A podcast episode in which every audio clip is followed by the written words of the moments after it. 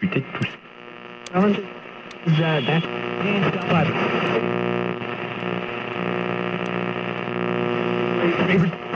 You know, these people. Oh. I don't want to set the world on fire. We interrupt our program to bring you this important message.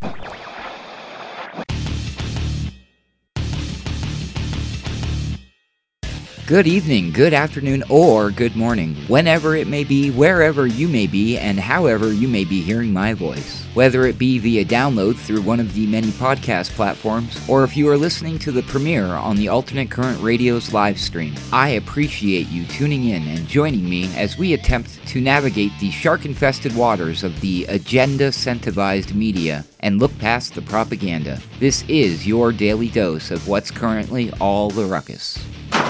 What in God's name is going on in here? What was that ruckus? Uh, what ruckus? I was just in my office and I heard a ruckus. Could you describe the ruckus, sir? Watch your tongue, young man. Watch it.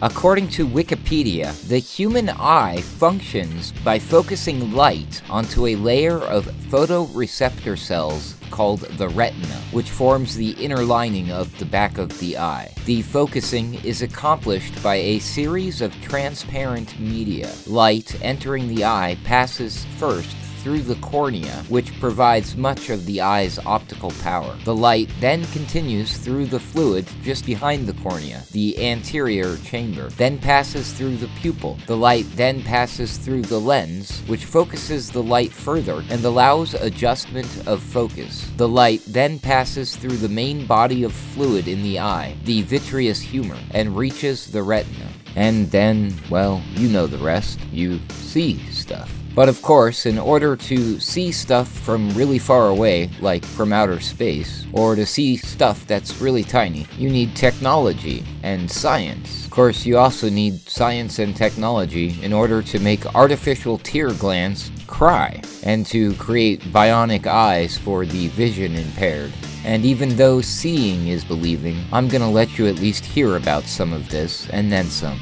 You're listening to Alternate Current Radio. I'm Adam Clark, and this is the Daily Ruckus. From CNBC, satellite imagery specialist Capella Space on Thursday released the first images captured by its two latest spacecraft launched in January. The firm is trying to tap part of an Earth intelligence market it estimates is worth about $60 billion. Capella's business is based on combining a special type of imagery with a small, inexpensive spacecraft. The company is building a network of satellites that can capture images of places on Earth multiple times a day. The imagery, known as Synthetic Aperture Radar SAR, allows Capella's satellites to capture images at any time, even at night or through cloud cover. The company plans to use its technology to capture part of the government focused market of intelligence, surveillance, and reconnaissance, CEO Pi Payam Banazadeh told CNBC. He estimates this so called intelligence, surveillance, and reconnaissance section accounts for two thirds, or $40 billion, of the total Earth intelligence market. He said, quote, A third of that is space based as of today, but what's happening now is a rapid, really exponential growth in Earth observation and with capabilities like SAR. End quote. San Francisco based Capella has raised raised about $100 million since its founding in 2016 and has around 100 employees. The company has three satellites in orbit and plans to launch four more by year end. Capella is not alone in the radar imagery market. Finnish startup ICEYE is also working on a network of satellites, with 10 launched to orbit. And while Capella has the upper hand in the government market as it's based in the US, ICEYE announced plans to expand from Finland and Poland with a new US satellite factory. The company released the first high resolution images from its Capella 3 and Capella 4 satellites, which launched with about 140 other spacecraft on SpaceX's Transporter 1 mission in January. The new images show the Rybaki nuclear submarine base in western Russia, the Temple of Heaven buildings in Beijing, and the India Gate in New Delhi. Banazadeh said this imagery has multiple advantages over standard optical imaging satellites, like those of Maxar Technologies or Planet Labs. For starters, it isn't blocked by clouds or darkness. Quote, You can have thousands of optical satellites, but you're only limited to 25% of Earth Banazadeh said. We have access to the entire Earth all the time.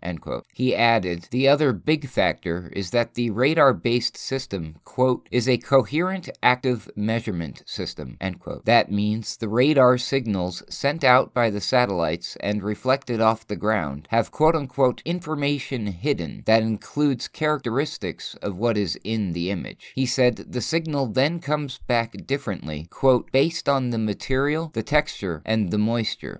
Capella's satellites deliver imagery with a 50 centimeter resolution, meaning each pixel in the image represents a 50 by 50 centimeter piece of the ground. So a car, which would be 4 meters by 2 meters, would be shown with 8 pixels by 4 pixels. Capella initially wanted to focus on commercial marketplaces, such as the insurance, energy, and agricultural sectors, but the majority of the market is dominated by the U.S. government and its allies. Quote, the biggest customer of geospatial imagery in the world is the U.S. government, Banazadeh said. That's where the big opportunity in the short term is, and it's a massive market with unmet demand, end quote. In-Q-Tel, the venture capital firm funded by the CIA, was one of Capella's early investors. On Thursday, the company announced an expanded partnership with In-Q-Tel, which Banazadeh says will see Capella deliver, quote, services and products through In-Q-Tel to its customers, end quote. Tom Gillespie, In-Q-Tel managing partner of investments, said in a statement that the firm is, quote, excited about the capabilities offered by Capella's newest systems in orbit. We look forward to working with the company to help our government partners address their enduring need for reliable and repeatable imagery, despite poor weather, for applications that include disaster relief, and environmental land use. The other key aspect of Capella's offering is the turnaround time for its imagery. From the time a client requests an image, how long does it take the company to capture the photo and return the requested analytics? Banazadeh said, quote, I sometimes joke that with some of the Earth observation companies, it's faster for a customer to jump on a plane, pay 4000 bucks for a business class flight over the place that you you want to take a look at. Literally take a look from the window and then come back. On average, we can get that data down within 20 minutes or so from the time that it actually gets collected. End quote. Capella has partnered with Amazon's AWS for data storage, processing, and even ground stations to return data from the satellites. Capella expects to have collected about 10 petabytes of data from its satellites by the end of the year. For context, Banazadeh compared that to Facebook generating about 4 petabytes of data a day, while Capella captures only a fraction of that for now. Banazadeh expects that by 2025, his company is going to collect at a rate of about 400 petabytes per year. Amazon then will quote unquote scale with us, he said, removing the need for Capella to build its own data processing services. Capella is vertically integrated, designing and building its own satellites, operating them in space, and then connecting to customers through its software platform and analyzing data it receives. Capella will continue to build and launch satellites as it sees demand grow, he added. Quote, Our tech has been validated. Our market has been validated. Our product has been validated. We're generating revenue from assets that we have in space. And so the next phase of the company is really scaling up and growing, end quote. CNBC.com Meanwhile, back on Earth, from Live Science, Russian scientists have deployed a giant telescope into the frigid depths of Lake Baikal in southern Siberia to search for the tiniest known particles in the universe. The telescope, Baikal GVD, is designed to search for neutrinos, which are nearly massless subatomic particles with no electrical charge. Neutrinos are everywhere, but they can interact so weakly with the forces around them that they're hugely challenging to detect. That's why scientists are looking under Lake Baikal, which at 5,577 feet deep is the deepest lake on Earth. Neutrino detectors are typically built underground to shield them from cosmic rays and other sources of interference. Clear, fresh water and thick protective ice cover make Lake Baikal an ideal place to search for neutrinos, researchers told the news service AFP on March 13th. The scientists deployed the neutrino detector through the ice about 2.5 miles from the lake shore in the southern part of the lake, lowering modules made of string, glass spheres, and stainless steel up to 4,300 feet into the water. The glass spheres hold what are called photomultiplier tubes, which detect a particular kind of light that's given off when a neutrino passes through a clear medium, in this case lake water, at a speed faster than light travels through that same medium. This light is called Cherenkov light, after one of its discoverers, Soviet physicist Pavel Cherenkov. Researchers have been looking under Lake Baikal for neutrinos since 2003, but the new telescope is the biggest instrument deployed there so far. All told, the strings and modules measure about one tenth of a cubic mile, Dmitry Naumov of the Joint Institute for Nuclear Research told AFP. According to the scientific consortium that developed the telescope, it will also be used to search for dark matter and other exotic particles. Baikal GVD is about half the size of the largest neutrino detector on Earth, the IceCube South Pole Neutrino Observatory, which consists of the same type of light sensing modules as Baikal GVD, embedded in 0.2 cubic miles of Antarctic ice. IceCube detects about 275 neutrinos from Earth's atmosphere each day, according to scientists on the project. The Russian scientists and their collaborators in the Czech Republic, Germany, Poland, and Slovakia plan to expand Baikal GVD to the size of IceCube or larger in the upcoming years. LiveScience.com. In other news, from IEEE Spectrum, there are many, many wearable and portable devices aimed at improving life for the blind and visually impaired, in some cases, even restoring vision. Such designs have been developed for pretty much every part of the body fingers, wrists, abdomen, chest, face, ears, feet, even the tongue. The thing is, people don't want to wear them. During the annual meeting of the Cognitive Neuroscience Society, CNS, held virtually virtually this week, Ruxandra Tivadar of the University of Bern in Switzerland said, quote, All of these wearables currently on the market have very low acceptance from the community because you look like some sort of Robocop when you wear them, and people don't want to attract attention to their impairment, end quote. Plus, there's a major unmet need in the field for tools for children, noted Monica Gori, director of the Unit for Visually Impaired People at the Italian Institute of Technology in Geneva, Italy. Of the 300 million people worldwide with visual impairments, an estimated 20 million are children, she said. Yet, in an analysis of 48 devices available to date, only two of them were designed for kids. During a Tuesday panel at the conference, Tivadar, Gori, and other panelists described several new solutions in the field. Here, we share a quick glimpse at three of them. A textured tablet to explore 2D space. If you're not familiar with French company Hap HAP2U's technology. It's a haptic interface that relies on ultrasonic vibrations beneath a display surface to create more or less friction against fingertips, producing detailed touch sensations. As a graduate student with Micah Murray at the University of Lausanne in Switzerland, Tivadar, now a member of the Cognitive Computational Neuroscience Group at Bern, and colleagues used HAP2U's technology on a tablet to recreate 2D outlines of an apartment's layout. The scientists then asked sighted participants who were blindfolded to explore the textured layout with their fingertips. In this unpublished work presented at CNS, the team found that after exploring a room via touch on the device for 45 minutes and being trained on sightless exploration, the participants successfully navigated the real apartment space. During the presentation, Tivadar said, quote, digital haptic technology successfully transmits space information, end quote. She and colleagues worked with HAP2U to develop the company's ability to use textures to represent space. The most practical application, she noted, would be to use the technology directly on a mobile phone in combination with audio and GPS cues to explore a physical space, which HAP2U is already developing. A sound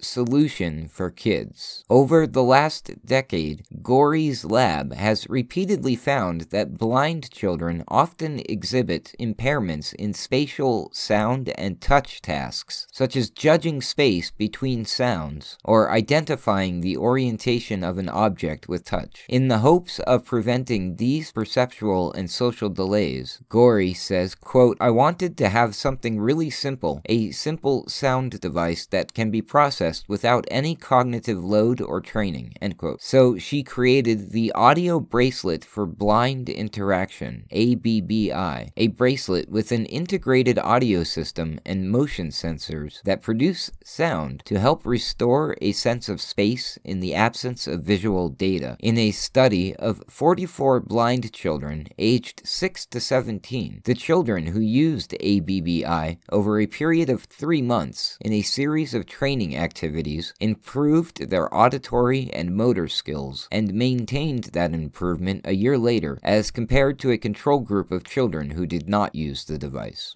Restoring Sight, Retinal Implants and Optogenetics. Serge Picaud, director of the Institute of Vision in Paris, France, offered an update on retinal prosthesis and optogenetic therapies, two strategies to restore sight to the blind and visually impaired. After the poor performance of Second Sight's Argus II implant and closing of Retina Implant AG, he and others are now investigating devices that can stimulate the eye to at least 625 pixels, which should allow some facial recognition. He is working with Pixium Vision in Paris to develop a wireless 378 electrode chip called Prima, born out of Daniel Palanker's lab at Stanford University. So far, patients with the implant do seem to recover some vision, such as being able to read letters. He says, quote, Currently, patients are reaching a level where they are just below the level of legal blindness,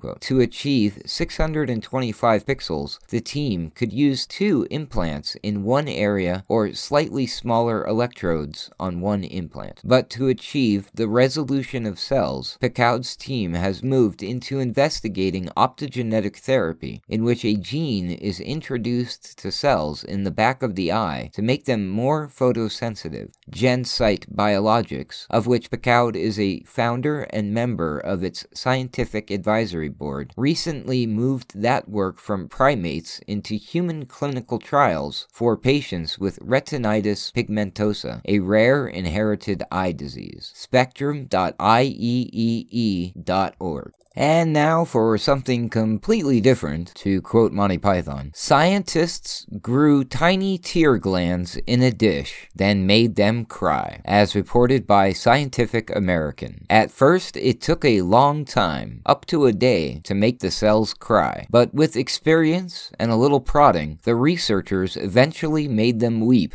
in only half an hour. The tearful cultures reported in Cell Stem Cell on March 16 are the first tear gland organoids, three dimensional assemblages of cells that are designed to resemble miniature versions of organs. Organoids of the glands that produce tears could be used to study and eventually treat disorders that cause dry eyes, including an autoimmune condition called Sjogren's syndrome. Ocular pathologist Geeta Vemuganti at the University of Hyderabad in India says, quote, it's very promising, end quote. In addition to their role in displaying emotion, tears help to lubricate and protect the eye. Dry eyes can be painful, inflamed, and prone to infection. To study tear production, developmental biologist Hans Clevers' laboratory at the University Medical Center Utrecht in the Netherlands developed a way to grow tear gland cells as organoids. The group has found ways to grow a menagerie of organoids, including miniature livers, cervical cancers, and snake venom glands. Tear glands, also called lacrimal glands, are a particular challenge to study, says Darlene Dartt, who studies tear production at Massachusetts Eye and Ear in Boston. The glands are located above each eyeball, behind the bony orbit of the eye, making them difficult to biopsy. Samples, when researchers can get them, are often tiny, she says. Clevers' lab used their expertise to work out culturing conditions for cells from mouse and human lacrimal glands. To stimulate tear production, they then exposed the organoids to several chemicals, including the neurotransmitter norepinephrine that relay messages between nerve cells and glands. Because the organoids lack ducts, tear production causes them to swell. Clevers says, quote, if there had been a little duct, there would have been droplets. And when the team transplanted the organoids into mice, the assemblages matured and developed duct-like structures containing proteins found in tears. The team hopes that the cells can be used to study tear glands and to screen for drugs that affect tear development. Clevers and his colleagues have already used CRISPR genome editing to study tear gland development and have found that a gene called PAX6 is important in guiding cells to take on a tear gland identity. PAX6 is a known regulator of eye development, expressing the fly version of PAX6 on the leg of a fruit fly will cause an eye to develop there. Clevers' lab is now teaming up with Dutch naturalist and television show host Freek Vonk to study structures resembling tear glands in crocodiles. The team hopes to use the organoids to study actual crocodile tears, which the reptiles use as a way to excrete salt. Organoids derived from human cells could also eventually provide material for transplants to replace diseased or damaged tear glands. Clevers' group and its collaborators have developed salivary gland organelles that will be tested in clinical trials starting this summer for people who suffer from dry mouth, a condition that can cause tooth decay and difficulty in chewing and tasting. Those salivary gland trials could serve as a testing ground to work out methods that could then be adapted for future tear gland transplants, says Dartt. In the meantime, she says, the work that Clevers' team has done in characterizing tear glands, including creating a detailed cell by cell map of the structures and their organoids, have demonstrated that the glands are more heterogeneous than was previously appreciated and could send researchers back to interpret old data. Quote, that has implications for a lot of studies, end quote. ScientificAmerican.com. Does anyone else find it slightly disturbing that they were talking about growing an eyeball on a fruit fly's leg, and then they were talking about salivary glands while talking about tear ducts? Are they going to grow tear ducts accidentally on your tongue? That would bring a whole new meaning to quote unquote mouth watering. But that's enough for today, folks. In actuality, my mouth is getting pretty dry, but luckily I don't need science to help me out in this department. I just need a glass of water. For the ACR, I'm Adam Clark, and this has been the Daily Ruckus for Thursday, March 18, 2021. For more information, please visit alternatecurrentradio.com.